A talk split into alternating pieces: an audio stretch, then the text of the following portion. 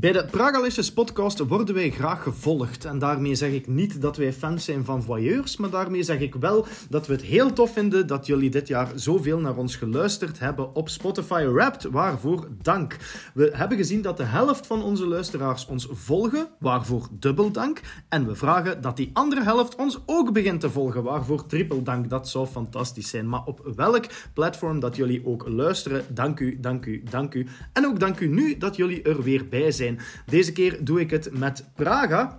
Quadruppel dank u trouwens aan Roma om dit telkens om de 14 dagen te organiseren. Dat is heel vriendelijk dat je het zegt, Praga. Merci. Ik heb ook Aaron bij mij. Roma, heeft dit nog niet gereed? Dat is de verschrikkelijke intro. En de laatste persoon mag beter proberen doen. Jim? Good evening. Dat was relatief beter. Ik ben nog altijd jullie host Roma en ik heet jullie van harte welkom bij episode 46 van de Pragalicious podcast.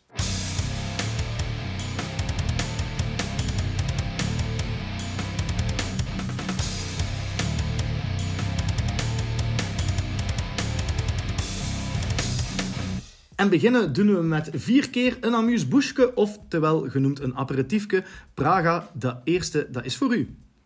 Wij zeggen bij ons een amusgulleke hier in Brusselse. Ah, echt? Een amusgulleke, ja. Dat is ook wel Anyway. tof. dat- Klinkt lekker. Ja. Hm. Ja, dat is een, een. Heb, heb je een favoriet amusgulleke? Zoiets waarvan dat je zegt van als ze mij dat brengen op restaurant, dat ja, vind ik eigenlijk best. De, de geperste kop van bij restaurant Victoria in Ulerg met, met mosterd bij. Zo. Oh, dat dat klinkt goed. Tellen was super lekker, maat. Ik zweer, ik vind, ik dat van zot van die geperste kop. Echt waar. Lekkere Mm. vers. Echt mabbo. Het is trouwens een restaurant waar ik in het weekend werk ook, dus ik kan altijd zo stiekem links en rechts uit, uit de frigo zo een stukje kop pakken en dat in de mosterd. Ik zou zeggen bij Aaron zo de, de vers geplukte kaka die zo onder zijn nagels hangt. Zo. Maar dat heeft niks met mijn, met mijn nieuwsbericht te maken. Hè. Ik weet dat je zo je gat afkust, dat je dat papier ziet, en zo, dat je zo... Shit. Ah, ik dacht dat dat Nutella was. Ah. Zeg, die mosterd uit dat restaurant, hè. ik ben jullie Francier ervan. Oh. Ah. Serieus. Drie, twee... Eh, maar waarom telde je altijd af voor zo'n ding? Ja, ja, ik, ik kan ook optellen. 1, 2, 3. Ik, kan, ik, was al- ik was in school was ik op twee dingen goed bij wiskunde. Dat was aftrekken en vermenigvuldigen. Het wordt zo'n aflevering. en- Het wordt zo'n aflevering. Maar vermenigvuldigen is goed, want in de Bijbel zei God ook van ga en vermenigvuldig u. Maar hij heeft nooit gezegd ga en trek u af. Maar denk je dat hij dat specifiek op u bedoelde? Ik denk het wel, anders zou hij niet schraven, hè? Nee? Maar ik weet niet. Anyway, eh, bij wie dat God nog langs geweest is deze week, is bij de Nintendo, Nintendo Gamers. Want als de deal tussen Microsoft en Activision Blizzard mag doorgaan, dan kunnen Nintendo Gamers vanaf volgend jaar rekenen op een tien jaar lange Call of Duty. Ja, de mens staat er misschien niet bij stil, maar de voorbije jaar, het is wel een flinke poos geleden dat er een, Call of Duty game is verschenen op, eh, op een Nintendo-console. En ik vind het enerzijds wel goed voor die mannen dat ze terug op Nintendo Switch of op andere Nintendo-console Call of Duty gaan spelen. Maar ik stel me daar toch twee bedenkingen bij de eerste plaats. We weten allemaal dat eh, de Nintendo-consoles, met alle respect voor die consoles natuurlijk, eh, grafisch minder waardig zijn, minder sterk zijn als de PlayStation, PC of Xbox. En we weten allemaal, die Call of Duty spelen, hoe dat, dat spel eruit ziet. Dus ik vraag me af van hoe gaat die game eruit zien en spelen op Nintendo. Ook omdat we weten Nintendo Online, eh, met alle respect. En ten tweede, eh, ik denk dat heel wat gamers een PlayStation, PC of Xbox console als main platform hebben. En een Nintendo console er dikwijls bij pakken als extra platform om bijvoorbeeld een Zelda of een Super Mario of een Metroid Prime die ooit nog wel eens zal komen te spelen. Snap je? Ja, ik denk ook dat het een belangrijke zaak is om ja, in te schatten qua doelpubliek of dat Call of Duty gaat willen proberen op Switch even groot te worden als op pakweg PlayStation of Xbox of PC. Dus ik stel even de vraag aan u, Praga. Denkt je dat Call of Duty een game is voor het gemiddelde doelpubliek van een Nintendo Switch? In alle eerlijkheid en met alle respect, nogmaals, ik denk het niet. Het is wat ik zeg, zeg de meeste gamers die hebben een PlayStation, PC of een Xbox, waar ze alles op spelen. En die pakken bijvoorbeeld, zoals ik toen gedaan heb, voor een Zelda of een Metroid Prime 4 die ons ooit beloofd. Dat ik zeg, weet je, als die ooit uitkomen, daarvoor ga ik een Switch halen. Maar in alle eerlijkheid, alle andere games heb ik eigenlijk altijd op PC of Xbox of PlayStation gespeeld. Ik denk dat veel mensen die al jaren en dag meedraaien met een voorliefde van Nintendo games, die Switch er altijd bij pakken als een, een, een nice to have, een extra hebben ding. Als ze het zich kunnen permitteren om die Nintendo gerelateerde games exclusief te kunnen spelen. Welk, welk publiek denkt je dat de zwaarste campers zijn? Switch-gamers, Xboxers, PlayStationers of PC-gamers? Goh. Oh, dat is een hele moeilijke. Hè. Er zullen er overal wel zitten, zeker. Maar ik ga, toch wel, ik ga zeggen, PC-gamers. Ik games als Call of Duty en PUBG, eh, dat type games altijd op PC speel. En dat, mij daar toch dat ik daar altijd met campers te maken had. Ik heb het op PlayStation relatief weinig. Misschien omdat ik er minder op let, omdat ik zelf altijd zo erg aan het rushen ben. Maar ik moet er wel bij zeggen, in de gewone multiplayer rush ik. In Warzone durf ik wel al eens. Ik heb eh, gisteren nog een matchje. Een hele tijd de, de plaatselijke. ah, Ze mogen die branding niet gebruiken natuurlijk, maar in Warzone. Ik heb een hele tijd de plaatselijke Burger King verdedigd. Er gewoon wat proximity mines te leggen. En dan op het toilet wat te liggen gsm'en. In real life dan. Daar kan ik wel van genieten. Als er dan zo iemand niets vermoedend wat komt looten. Ik laat dan expres altijd wat loot liggen, zodat die denken dat dat nog niet geloot is. Ik Dat is de direct trick, een hè, campers. Ik ga, ik ga direct een Aaron erbij sleuren, want wat wel vroeger deden in dingen in Warzone, dat was aan, aan, aan, die, aan die stores zo die claymores leggen. Ja. En dan maar gewoon verstoppen en kijken van ik zal er altijd wel ene liggen hebben. En dan komen die gasten afgelopen met twee of met drie of soms alleen zo. Dan gaat die shop openen. Bam! Om het in het Battle Royale genre qua aperitiefjes te houden, Aaron, gaan we naar u. Jij hebt het over een game waar dat we het hier al regelmatig hebben over gehad. Een game waarin dat je altijd heldhaftig optreedt, maar je wordt tegengehouden door loothoeren die u altijd maar achterwege houden. Hij, hij is, hij is zelf wel een grote loot, godverdomme. Heb ik al een keer verteld? Dat, waren dat, was het punt, Praga. We waren, we waren in Fortnite, we gingen de finale spelen, de twee laatste teams. Dat al verteld, Praga. Ik kan geen bal schelen. Razer, Aaron en ik. Ah, Razer gaat links, ik ga rechts. Wij gaan vooruit. Wat doet een Aaron? Die gaat achteruit, want er was juist een loot crate gedropt. Ja, Aaron, begin snel over u, Ja, begin best- snel best over uw nieuws, best. weet je. Ja. Het gaat dus inderdaad over Fortnite. En enkele dagen geleden is de nieuwe chapter gestart, of het nieuwe seizoen, ik wil er vanaf zijn. Chapter 4. Eh, ja, met toch wel iets of wat, wederom heel veel veranderingen. En de eerste grote verandering is de Unreal Engine 5. Die was al even aan het draaien op dat spel. Maar er is een soort van upgrade opgekomen, de 5.1, waardoor dan de details nog Absoluut. fermer op het scherm worden getoond. Eh, het is eigenlijk een beetje. Ik heb van de week met Praga Razer en eh, Kevin, de Mr. Rolfson, ook even Fortnite aan het spelen. En allee, we zijn nu al toch van relatieve leeftijd. Maar we waren eigenlijk alle vier enorm onder de indruk van ten eerste al het visuele dat veranderd is. Het is, het is nog, allee, Fortnite staat bekend om zijn kleurrijke tafereelen. Hè. Zeker als je het vergelijkt met een Warzone dat nou in het Midden-Oosten afspeelt. Maar de, de kleuren zijn nu nog intenser geworden. Eh, de details zijn ja, eigenlijk, hoe raar dat ook klinkt voor een Fortnite, maar fenomenaal te noemen. En ook wederom, niet alleen de, ja, het visuele, maar ook weer, het is like dat Praga eigenlijk ook zelf zei van de week, we zijn precies terug een nieuw spel aan het spelen. Eh, de map is weer volledig veranderd, echt volledig veranderd. Het kan misschien zijn dat er hier en daar nog dingen bij zitten van de vorige map, daar wil ik nog van af zijn. De wapens zijn allemaal veranderd. Eh, er is nog een soort van voertuigen. de voertuigen. Er is een nieuwe soort van domination gebieden gekomen. Dus dat je met je team of alleen een vlak moet of een zone moet inpalmen. Ja. Geruime tijd verdedigen. Is dat gelukt? Komt daar loot in die zone? De zeg maar. De augments.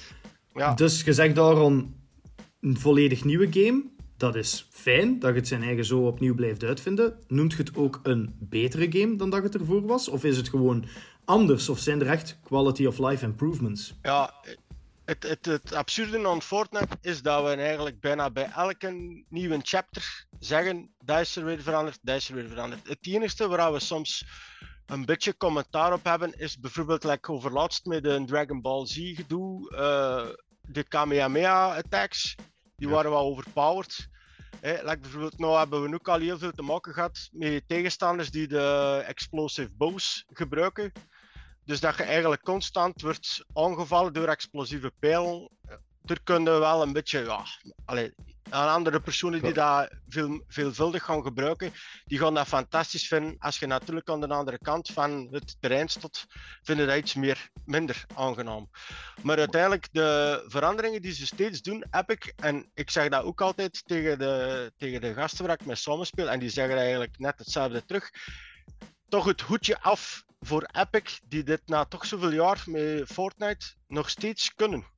Voor mijn aperitiefje gooi ik gewoon even graag een vraag de groep in. Het is een, een samenraapsel van een aantal zaken die gebeurd zijn, namelijk launches van verschillende games. De Callisto Protocol is jammer genoeg iets later bij ons binnengekomen, maar het heeft een goed, ik ging zeggen, ja, tegenovergestelde van een vergiftigd geschenk. Het bleek een verdoken zegen te zijn.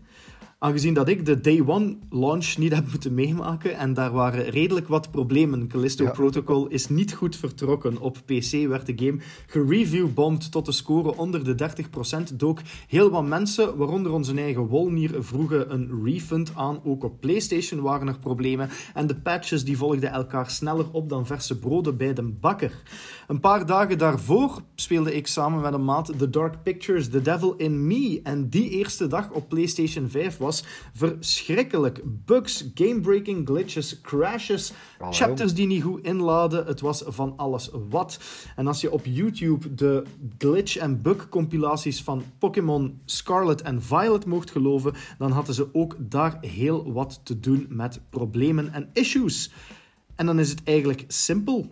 Hoe komt het dat er vandaag de dag geen enkele game precies er nog in slaagt om gewoon eens goed uit de startblokken te schieten? Goh, ik denk dat dat vooral ligt aan die publishers. Voor, uh, ja, dat die eigenlijk ja, op de dag van, van release uh, dat, dat dat uit moet gebracht worden en dat die een deadline moet behaald worden en dat er zo'n druk wordt gezet op ontwikkelaars dat ze ja, wil moeten werken met achteraf met patches en met, met updates en, en heel, heel het circus eigenlijk. Dus ik denk dat dat, dat dat de grootste reden is. Dat de werkdruk en, en ook door constant de, de verbeterde prestaties van de consoles en de PC's, dat die eigenlijk uh, ja, met, een, met een serieuze werkdruk zitten. Ik denk maar, dat ik dat de grootste niet, reden is. Ik begrijp niet dat die mannen dat zelf niet zien, want allee, die hebben altijd een, een, hele, een heleboel testers op voorhand het spel spelen en die bugs er moeten uithalen. Allee, ja, je zegt door de financiële druk van aandeelhouders die eindelijk willen zien hun centen opbrengt ervan dat gedoe allemaal. Het is de eindejaarsperiode, ja, cadeautjes voor kerstmis. Je kunt het niet maken om, om na nieuwjaar uit te komen van dat gedoe allemaal, toch in deze periode niet. Maar ik blijf het, een, een, en volgens mij zijn die day one patches ook een, een, een gemakkelijke oplossing. Dat is niks man, we brengen dat spel uit en weten we wat, morgen een day one patch. Ofwel, ja, een game is meestal kan zeggen, een maand, een maand voor release komen die games uit en zijn die klaar om gedrukt te worden. Hè, op scherpjes gedrukt te worden. En ik denk dat ondertussen dat ze aan die patches aan het werken zijn, maar dat sowieso te laat is om dan nog in die laatste maand de code bij in te geven. Dat ze gewoon een aparte, ja, een aparte patch, een aparte code maken, die dan vanaf dag 1 direct erbij geïnjecteerd wordt. Denk ik, vermoed ik, heb al op hoe moeilijk moet het ook zijn om een nieuwe job te vinden als gametester? Als je in die branche zegt van ja, ik ben gametester geweest. Ah, bij wie je al ervaring? Cyberpunk, ja, volgende. Dark Pictures, ja, volgende. Callisto, ja, volgende. Allee ja. Die moeten, toch, die moeten toch ook heel neig vlokken, hè? Ja, die moeten heel neig vloeken. Maar die gametesters, die zeggen dat misschien wel, hè? Van kijk, dit of dat, of het van er mankeert dan dit iets, of er mankeert... Terwijl aan die die mensen die die games maken, er gewoon misschien niet geen, uh, allez, die naar luisteren. Ah, wel, dat is de vraag inderdaad, hè, van bij wie ligt de fout? Zijn gametesters collegiaal veel te slecht in hun werk? Of nemen de devs en de publishers de kritiek gewoon niet op? Of is er te weinig tijd voor? Maar het moet frustrerend zijn dat je een game test, al die fouten eruit haalt en dan op release zie ze er toch nog allemaal in zitten. Ik denk dat het dus- ook vooral risico, risico, is, risico nemen is van de uitgevers. Dan ze denken van, like bijvoorbeeld met Callisto, dat is een spel, hè, like jij Roma, jij kijkt de rookie enorm hard naar uit. Dat is een spel dat sowieso gaat verkopen. Denk. En die denken van, hè, dan die testers bijvoorbeeld zeggen, oh, dat mankeert erom of dat mankeert erom. En die mannen zitten hebben van, oh, we lossen dat wel op. Dat Praga er juist en zegt, met een day one patch of een patch een week na de release. Dan die, dan die zoiets hebben van, kom we pakken gewoon dat risico en we zien wel wat er gebeurt. Al ja. Mhm. Gelukkig, iets waarover dat de mensen niet blok hoeven te zitten, is een aanstomende reeks die altijd maar meer in de picture komt. En daarover, Jim, heb jij het even. Ja, uh, de zondag was eigenlijk het nieuws. Alleen een, een, een bommetje eigenlijk. Een apocalyptisch bommetje, om uh, de woordspeling te maken. De HBO Max trailer van The Last of Us. Um, alleen de nieuwe trailer, waar dat er veel... Uh, naar mijn mening veel variatie in zat. En waar dat we eigenlijk kennis maakten met, allez, opnieuw kennis maakten met Bella Ramsey en Pedro Pascal. Praga zijn uh, favoriete acteur, om nog maar eens het grafje te maken. Um, en, en ook zo op het einde de, ja, de, de klikkers dat we, dat we zagen, een fractie van, van een paar seconden. En ik ben, allez, het is niet mijn favoriete reeks, maar ik kijk er wel naar uit om, om, de, ja, om de reeks te zien om uh, vooral eigenlijk de, ja, hoe dat universum wordt tot stand gebracht in een live-action serie. Dus daar ben ik wel echt enorm benieuwd naar en, en zien wat dat, dat geeft. Het is eigenlijk frappant dat beide Naughty Dog reeksen, Uncharted en The Last of Us, beide moderne reeksen, recentelijk in de spotlight kwamen te staan. Bij Uncharted was dat een film, bij The Last of Us is dat nu een serie. Is dat de betere keuze voor The Last of Us? Of had je liever echt een grandioze twee uur en half bioscoop-release gehad? Ik ben eigenlijk meer fan van serie. Omdat, um, en ik denk dat dat ook ten goede zal. Allee, ja, het is enorm populair, daar moeten we geen, geen doekjes om winnen, de Last of Us. Maar als je ziet naar Cyberpunk Edge Runners, dat heeft ook heel veel veroorzaakt bij de game. En ik denk dat dat eigenlijk ook bij mensen uh, dat de game nog niet gespeeld hebben, de klik gaan maken van ah tja, ik wil de games ook wel eens spelen. Dus... Maar dat, dat was bij The Witcher ook, hè. Toen die The Witcher-serie uitkwam, zijn er ik weet niet hoeveel mensen begonnen met The Witcher te spelen of zelfs te herspelen. En binnenkort, 14 december, komt die Next Gen Upgrade patch. Dat ik zeker wel terug heel veel mensen de serie gaan, de, de, de game gaan spelen. Hè. Ja, het is aan zich vreemd dat mensen denken in de eerste plaats misschien vaak dat een film het gaat kunnen doen, omdat je inderdaad bij games hebt je een verhaal van soms 10 à 40 uur en alles daartussen. En mensen die dan denken van, ah, maar we krijgen dat wel in een uur en een half, is eigenlijk te zot voor woorden als je erover nadenkt. Voilà, ja.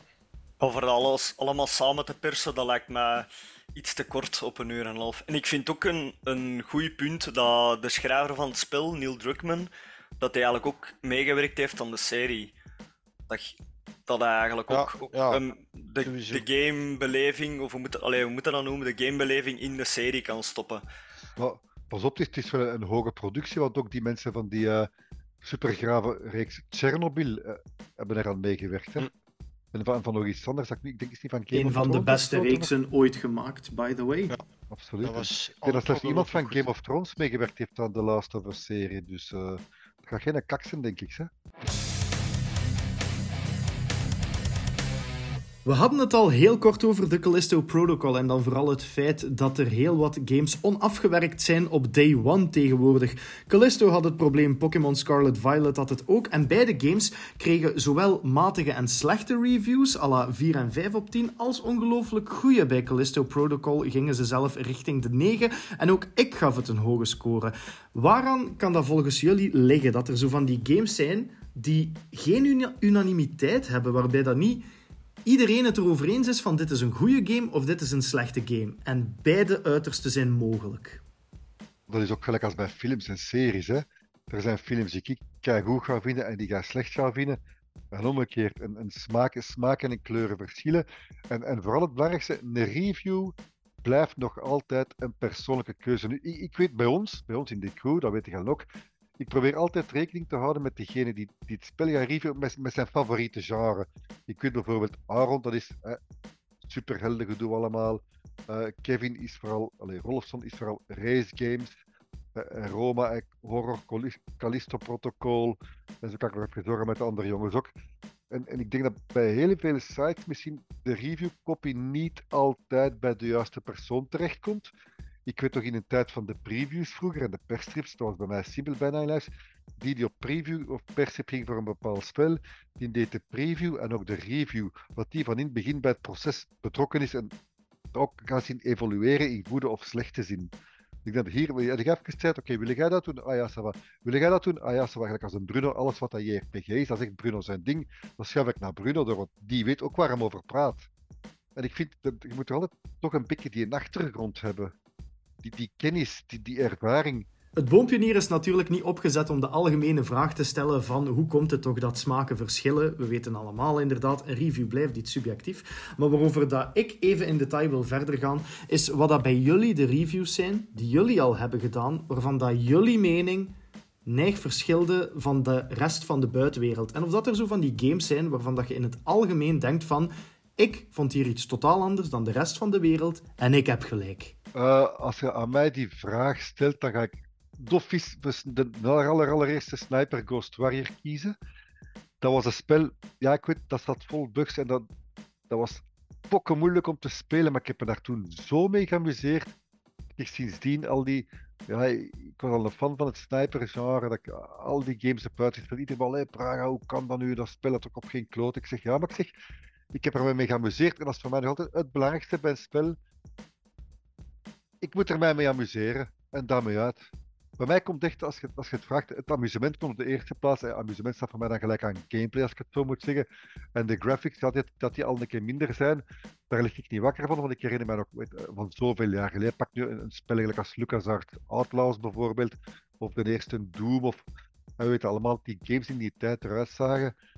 Vergeleken met nu. Maar als ik mij amuseer en het is plezant, dan is dat voor mij een goed spel. Ik probeer erop te letten, als ik een review doe, dat ik als die er al zijn, hopelijk zijn die er meestal nog niet, maar als er al andere reviews zijn, van ze zeker niet te bekijken op voorhand, om mijn eigen mening niet te schaden. Ook al.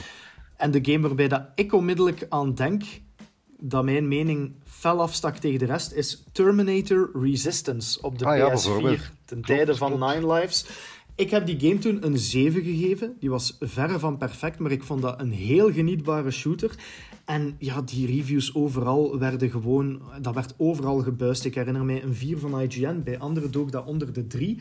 En ik was daar pertinent mee oneens. En alle reviews kwamen toen op hetzelfde moment. We zaten perfect mee met embargo.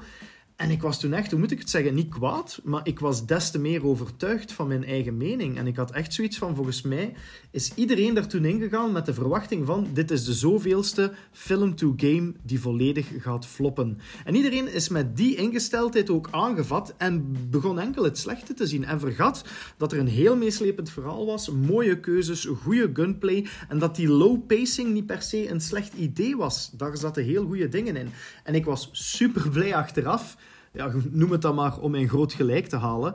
Maar de user scores en de reviews van Steam en noem maar op, die zaten rond de 77%, bijna richting de 80%. En mensen zeiden collectief van, we snappen echt niet waar dat al die slechte reviews vandaan kwamen. En het antwoord was, niet van bij mij.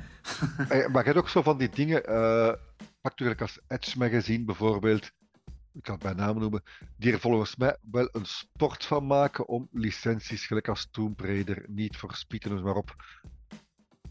Uh, ik kan niet zeggen discriminerend te behandelen, maar die scores waren toch altijd wel aan de lage kant, vond ik. Nu, ik kan eerlijk zijn, ik vind het, dat kan misschien raar klinken, plezanter om een slechte game te reviewen dan om een goede game te reviewen. Het is al eens fijn om al die punten op te vinden, hè, ja dat, dat, je, dat, dat daar veel creatiever mee aan de slag kunt, vind ik, dan... dan, uh, ja. Ik bedoel, pak natuurlijk als Evil West ook, dat ik recent heb gereviewd. Er zijn zo van die games waarvan dat je voelt van... Als ik, als ik naar een spel uitkijk of ik wil het spelen, ga ik, ik als nooit geen trailers bekijken, geen gameplay demos bekijken, niks, maar dan, zoals je zelf zegt, daar onbevlekt wil aan beginnen. En, en ik had dat met die Evil West ook, en ik begon te spelen, ik had zoiets van, god man, ik amuseer maar op. Oren, is er een game waarvan dat jij zegt, in uw prille reviewer carrière zullen we zeggen van, hier had ik een andere mening en geef ik mijn eigen gelijk. Of, dat kan ook, en ik zal er zo dadelijk een aan toevoegen van, ik zat eigenlijk fout. Dat je achteraf zegt van... Ja, je zegt prille review carrière, bij Pragalicious klopt dat, maar voor Pragalicious heb ik nog bij een andere website reviews voorzien.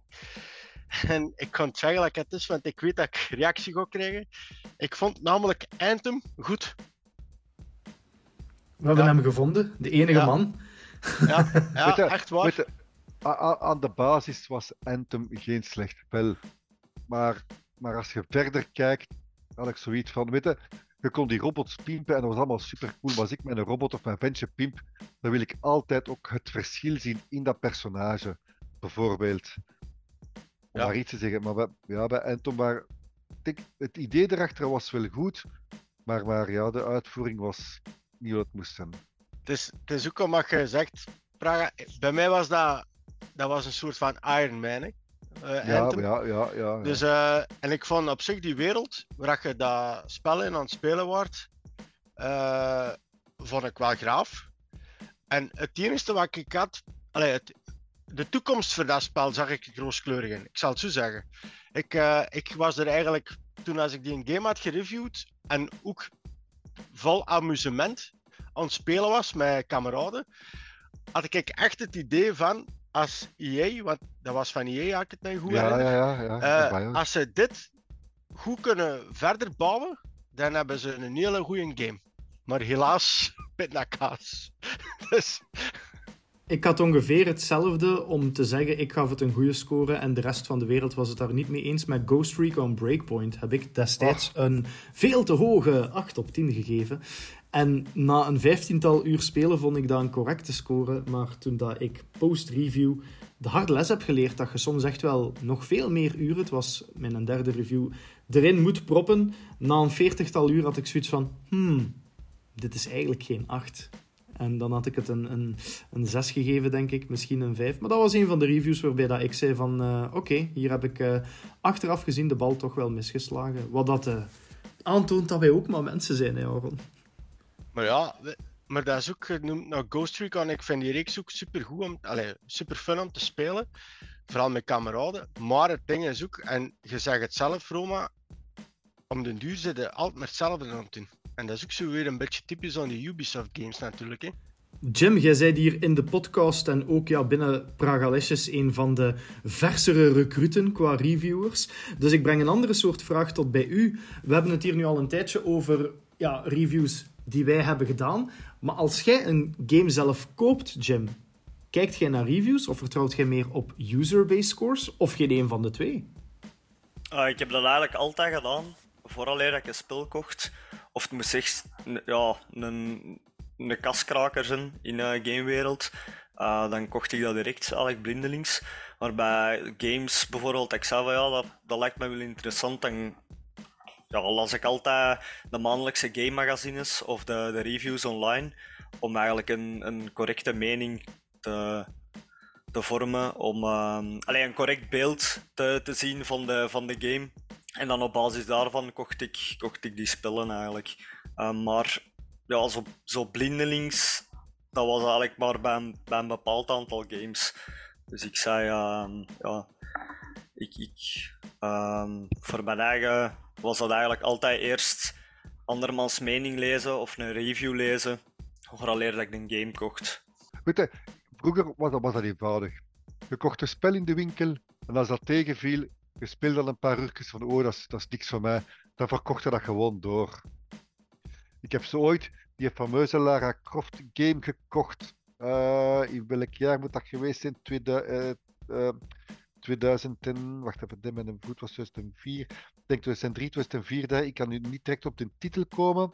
Maar dat was de slechtste Tomb Raider game ooit, waar, waar dat die shotgun in zat, maar waar dat ze vergeten waren voor munitie voor de shotgun in het spel te steken. Angel of Darkness, denk ik.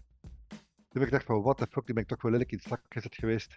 Maar in die tijd, als ik zeg, een spel, je speelde dan een paar, dat was ook toen ook goedkoper, je speelde dan een paar uur en zei van, ah, het is niks, weet je. Er waren rommelmarkten eh, online, je kreeg, je dat wel verkocht altijd aan een of de andere. Dan zie ik het gewoon bij. Maar nu, nu is kan het toch wel meer nadenken, denk ik, omdat ja, games 70, 80 euro ondertussen. eh, digitaal kopen. Dat is toch nog altijd wel een beetje risky business. Want als je een spel digitaal koopt in de PlayStation Store bijvoorbeeld, dan denk je van shit man, ik ben hier gepoept, dat is echt niks voor mij. Dan zijn we wel je geld kwijt. Dus ik denk wel dat blijf wel dat, informeren en een beetje uw eigen bevindingen, ervaringen nog altijd wel. eh, maar je mocht ervan uitgaan dat wij altijd, je zegt zelf, het is iets subjectief, maar ik durf er toch van uitgaan, zeker bij ons. Is zoals ik zeg, we zijn allemaal bekend met de genres die we reviewen, met de games die we reviewen, de universums die we reviewen, dat je ons reviews toch wel echt mocht eh, geloven. Wat ik vroeger ook veel deed, als ik, hoe oud was ik toen, 10, 10, 11 jaar was, was een game eh, eigenlijk lenen. Bij ons was dat Ja. een movie sound en in de biep. En dan eigenlijk na een weekend of een paar dagen, dan kost eigenlijk ook een, een ja, mening vormen. En zeggen van, oh ja, ik kan het kopen definitief, of ah, ik breng Maar- het terug. Dus, Maar eh, ook i- in die tijd verschenen er ook heel veel demo's online. En hadden magazines, was dat PC Gameplay in België bijvoorbeeld, waarbij dat je demos van spelletjes kon. kon en, en, en dat was zo in de tijd van eh, PlayStation magazines, dat kan ook VPD's met PlayStation demos. magazine. Ja. Ja, ja, en- dat het daarbij zat. Ja. En en je kon ook demos online downloaden van bepaalde games. En dat, Dat is was allemaal veel, veel, veel minder. Dus toen had je ook al wel een beetje een idee van, ja, dat zou wel iets van mij kunnen zijn. Ik denk dat ik de originele PlayStation 2 demodisc die bij de console werd geleverd, Ratchet Clank die daarop stond, Ah, ja, ja, ja. kapot gespeeld, die twee levels die erbij zaten. Forever En- and ever. En ik, zeg, ik kom nog uit een tijd van de shareware op PC, begin jaren 90, eind, eind jaren 80, dat je zo in de winkels of, bij, mij- of van, van, van, van die shareware diskettekes kost, kost meepakken, waarbij allemaal, was Jazz Jack Rabbit, Wacky Racers, noem ze op allemaal. En dat kon je gewoon ook gratis in je, in je PC doen, op diskettenstation die tijd en kon ook gratis spelen. En ja, in die tijd was dat, dat veel meer. Afsluiten doen we zoals altijd met de suggesties. Aaron, we hebben klachten binnengekregen dat mensen nog aan het schuimbekken zijn van uw suggestie van Marvel Snap. Ze raken er niet over. Maar je krijgt een herkansing om compact het principe van een game uit te leggen met een andere Marvel-titel. Grijp uw herkansing. Ik ga mijn best doen. Eh, het is inderdaad terug Marvel. Deze keer Marvel eh, Midnight Suns, die ik eh, al enkele dagen aan het review ben. En ja, de review staat ondertussen ook op de website. Maar ehm, ik ben, ja, ben onder de indruk. Ik had het niet verwacht. Eh, allee, ik had het niet verwacht. Ik had wel een beetje. Ik had wel gedacht dat het goed was, maar niet zo goed als het nu is. Dus uh, Praag heeft het er ook al even gezegd. Ik kon het proberen kort uitleggen. Het is. eh, het is. eh, Ga en kort in ene zin.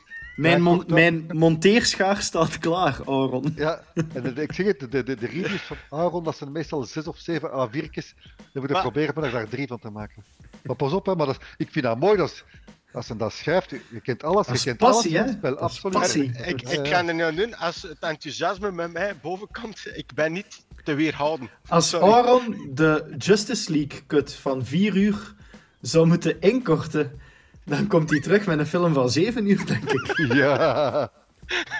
Ja, dat is In, in elk geval, eh, Marvel Midnight Suns is, like dat Praga er juist al zei, is eh, combat geweest. XCOM meets deckbuilding. Eh, maar het is niet een regelrechte kopie van XCOM. Op gebied van combat dan toch. Maar daar ga ik niet eh, over verder uit, over uitbreiden. Dat zullen we wel lezen in de review, want anders zitten we hier morgen nog. Ah, dus dat eh, stuk mag je eruit knippen, dat is goed. Maar het is, het is, het is meer dan dat. Het is verrassend genoeg een zeer lange game. Je zit er minstens 60 uur, allee, kun er aan bezig zijn, Oeh. 60 uur. Want het is naast de XCOM-achtige combat en het deckbuilding, er zit er veel meer achter het spel. Er zit een heel goed verhaal in. Eh, dat heel interessant is. En eh, zeker in mijn geval dan, als ik ma het mag zeggen, als je superhero-liefhebber zit, gaat je een hele, hele leuke tijd tegemoet met Marvel Midnight Suns. Aaron, welke mensen moeten Marvel Snap spelen en welke mensen moeten Marvel Midnight Sun spelen? Of is dat hetzelfde publiek? Eh, nee, dat denk ik niet. Ik denk dat Marvel Snap eerder voor de mensen is die gekend zijn met bijvoorbeeld Hearthstone en dergelijke. Of de Gwent game van The Witcher. En eh, Marvel eh, Midnight Suns is. Ja, die van Marvel Snap kon dat ook heel fantastisch vinden, allee, of go- goed vinden. Maar Marvel Midnight Suns is eerder voor de mensen die een XCOM hebben gespeeld of die een role-playing game graag spelen. En ook natuurlijk een beetje kennis hebben van Marvel. Dat is altijd goed meegenomen. Moeten kennis van Marvel hebben? Niet echt, maar het is ja, een troefkaart dat je in handen hebt. We hebben het al gehad over de Callisto Protocol, de day one problemen, de mislukte launch van de game, zeg maar. Maar bij de suggestie wil ik het toch even hebben over alles wat er goed is aan de game. Geloof de te negatieve reviews niet. Die van mij, die ondertussen online staat, die krijgt wel een mooie score en ik vind dat meer dan terecht. De Callisto Protocol, zei ik op voorhand, zag eruit als 90% Dead Space. Ik was fout, de Callisto Protocol is 110% Dead Space. Iedereen die Dead Space kent, weet exact wat te verwachten. En als je met die ingesteldheid erin gaat en je wilt gewoon meer van hetzelfde in een nieuw jasje, dan is dit exact wat dat je krijgt. The Callisto Protocol is audiovisueel een feest. De audio is net als Dead Space destijds fantastisch, sleept u mee, maakt u bang en laat u nooit los uit een wurggreep. Grafisch is het een van de mooiste games op PS5 en in de gamingwereld op het moment. En de sfeer en de setting zijn gewoon volledig geslaagd. Het combat systeem, dat kan voor problemen zorgen. 1v1 is alles heel leuk en mooi uitgewerkt, maar vanaf dat je tegen grotere groepen uitkomt, dan is er wat frustratie die komt kijken. Dus voor mensen die niet al te goed tegen af en toe ja, difficulty spikes kunnen, want ja, er zijn stukken die meer dan 10 pogingen nodig zullen hebben, dat is een van de mindere zaken die ik ook aanhaal. Maar in het algemeen Laat het jullie allemaal niet afhouden, want The Callisto Protocol is absoluut nog altijd een van de betere horrorgames die de laatste jaren is uitgekomen. Maakt het zijn status als Game of the Year candidate waar? Waarschijnlijk niet, maar het is allesbehalve een slechte game. Meer gezegd, het is zelf gewoon potverdikke goed. Ik ben er tevreden van, dat kan ik zeggen. Is de dodge niet een probleem, Roma? Ja, dat is het hem volledig. Hè. Kort gesteld, met de linker analog kunt je evaden. En als je naar links evade, moet je de volgende keer naar rechts evaden. Als je tegen één enemy aan het vechten bent, werkt dat perfect. Maar vanaf dat je met meerdere groepen enemies begint, zet je één attack aan het evaden, maar een andere die buiten je scherm binnenkomt, raakt u toch gewoon. En als je dan met een character zit dat maar drie, maximum vier hits kan verdragen, ja, dan krijg je heel veel frustrerende game-over screens van aanvallen die van buiten je scherm vertrekken. En daarbij komend is het probleem dat als je naar links evade, dat uw camera ook naar links draait. En once again, ah, tegen één vijand is dat geen probleem, maar dat zorgt ervoor dat je tegen groepen altijd het overzicht verliest. Je raakt die vijand uh, kwijt, die verdwijnt uit je scherm, je zit ineens een andere attack on die vijden. Ja, het is een fuckfest vanaf dat je tegen drie, vier vijanden of meer uitkomt. ik ga zeggen, dat moet je bij Evil West gaat gezien, dat is echt uh, dodgen, dashen, rollen, maar daar daar werd dat, daar dat echt probleemloos met, met, met je, je en, en cirkeltje. En daar blijft je wel altijd het overzicht behouden. En daar komt je altijd tegen meerdere tegenstanders te staan. Zowel vliegend als kruipend als ik bedoel. Dan, gaat, dan, gaat de, dan moet echt een keer Evil West spelen. En die combat zit echt super goed in elkaar van Evil West. Ik kijk er zeer neig naar uit om het te doen. Maar uw suggestie, Praga, die blijft binnen het horrorgenre. Ja, ik ben altijd al een, een, een, grote fan geweest van de Dark Pictures Anthology. Ik heb ze allemaal gespeeld en ik vond ze telkens beter en beter en beter worden. Dus ik had ook wel uh, verwacht dat The Devil in Me, dat is wat dus eigenlijk de, de grand finale is van het eerste hoofdstuk. Ik vind ook dat de game door, door, doorheen de verschillende titels telkens geëvolueerd is. En als ik toen ook hier zag van, ik vind ook, het is weer een evolutie, het is geen revolutie. Ik vond House of Ashes ja, ja, House of Ashes ja, in de grot daar iets revolutionairder dan uh, The Devil in Me. Want hier proberen ze wel met inventaris te werken en wat puzzelelementen, maar dat zijn dingen die voor mij eigenlijk allemaal niet nodig zijn. Het spel komt wel wat traag op gang, maar ik vind het ook heel intrigerend dat het één eigenlijk gebaseerd is op de verhalen van een echte uh, seriemoordenaar, H.H. Holmes en zijn beruchte moordhotel. En anderzijds doet me ook een beetje denken aan films als nou mag ik het woord soft horror genre misschien gebruiken, films gelijk als Saw en zo. Dus ik vind het een, een terechte aanrader voor de, de fans van de Dark Pictures Anthology. Die moet het wel gaan spelen, maar de doorsnee liefhebber van horror die kan beter iets anders zoeken. Vind ik persoonlijk. Mooi verwoord. Jim, om af te sluiten, zeg dus iets wat de mensen in december kunnen krijgen via de allerbeste service qua extra games krijgen die er op de platformen van de grote consoles beschikbaar zijn. Ja, op uh, Game Pass. Nee, nee. Op uh, eh, PS Plus uh, kun je uh, de Mass Effect Legendary Edition ah, kopen. Allee, kopen krijgen. Um, en dat is eigenlijk, ja... dat is een prachtig cadeau hè. Voor, voor kerst en zo en voor, voor het nieuwe jaar, te, alleen voor het jaar af te sluiten. Dat is meer dan eigenlijk, dat is Mass Effect 1, 2 en 3. En je krijgt meer dan 40 DLC en 120 uur aan gameplay. En dat is eigenlijk ook gewoon ja, graaf om, om die nostalgie terug uh, te, te voelen voor mij characters als uh, Shepard en uh, Jacob Taylor en zo. En de andere bemanningsleden van, van uw schip. En ja, de, de verhalen natuurlijk te beleven van, van ja, de Mass Effect franchise en het universum. En Mass Effect 2 was voor mij de favoriete, vond ik. Ja. Dat, is, dat is toch zoiets om op uw vraag van daar straks voor te gaan. Een spel waarvan dat jij zei van, amai, dat was toen een keer echt goed en dat door de wereld werd afgekraakt. Dat was toch iets dat ik heb gereviewd ooit, dat was Mass Effect Andromeda. Ah, die vond ik minder. Die vond ik ook minder. Wel, zie, ik, ik, ik, heb echt, ik vond dat super cool. Ik heb, ik echt, er ook mee gaan ook weer ook mee Ik heb, ze allemaal, ik heb ze allemaal uitgespeeld. Tussen de 40 en de 50 uur per spel. Ik denk Andromeda was 47 uur dat ik erover had. Ik was echt. Ik vond dat een zalig spel en iedereen zat dat gewoon af te breken. Ja, dingen is ook dat weer. Ja, maar dat weer gewoon vergeleken met de eerste trilogie, hè, dat spel. Daarom had dat afgebroken weer. Hè.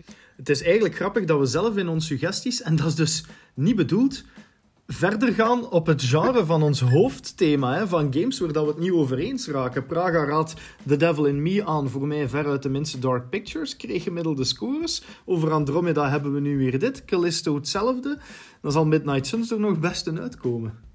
Weet je wel, ik zeg ook, de verhalen, hè, als je elke, elke uh, Dark Pictures Anthology hebt gespeeld, de, de, de settings zijn ook stereotypen. Ook nu is er weer een koppel bij dat juist uit elkaar is en je voelt wel een beetje die spanning. En dat was in House of Ashes was dat ook. En, en, maar, maar het is gewoon de manier, ze slagen erin om op een of andere manier altijd die perfecte horrorsfeer te creëren.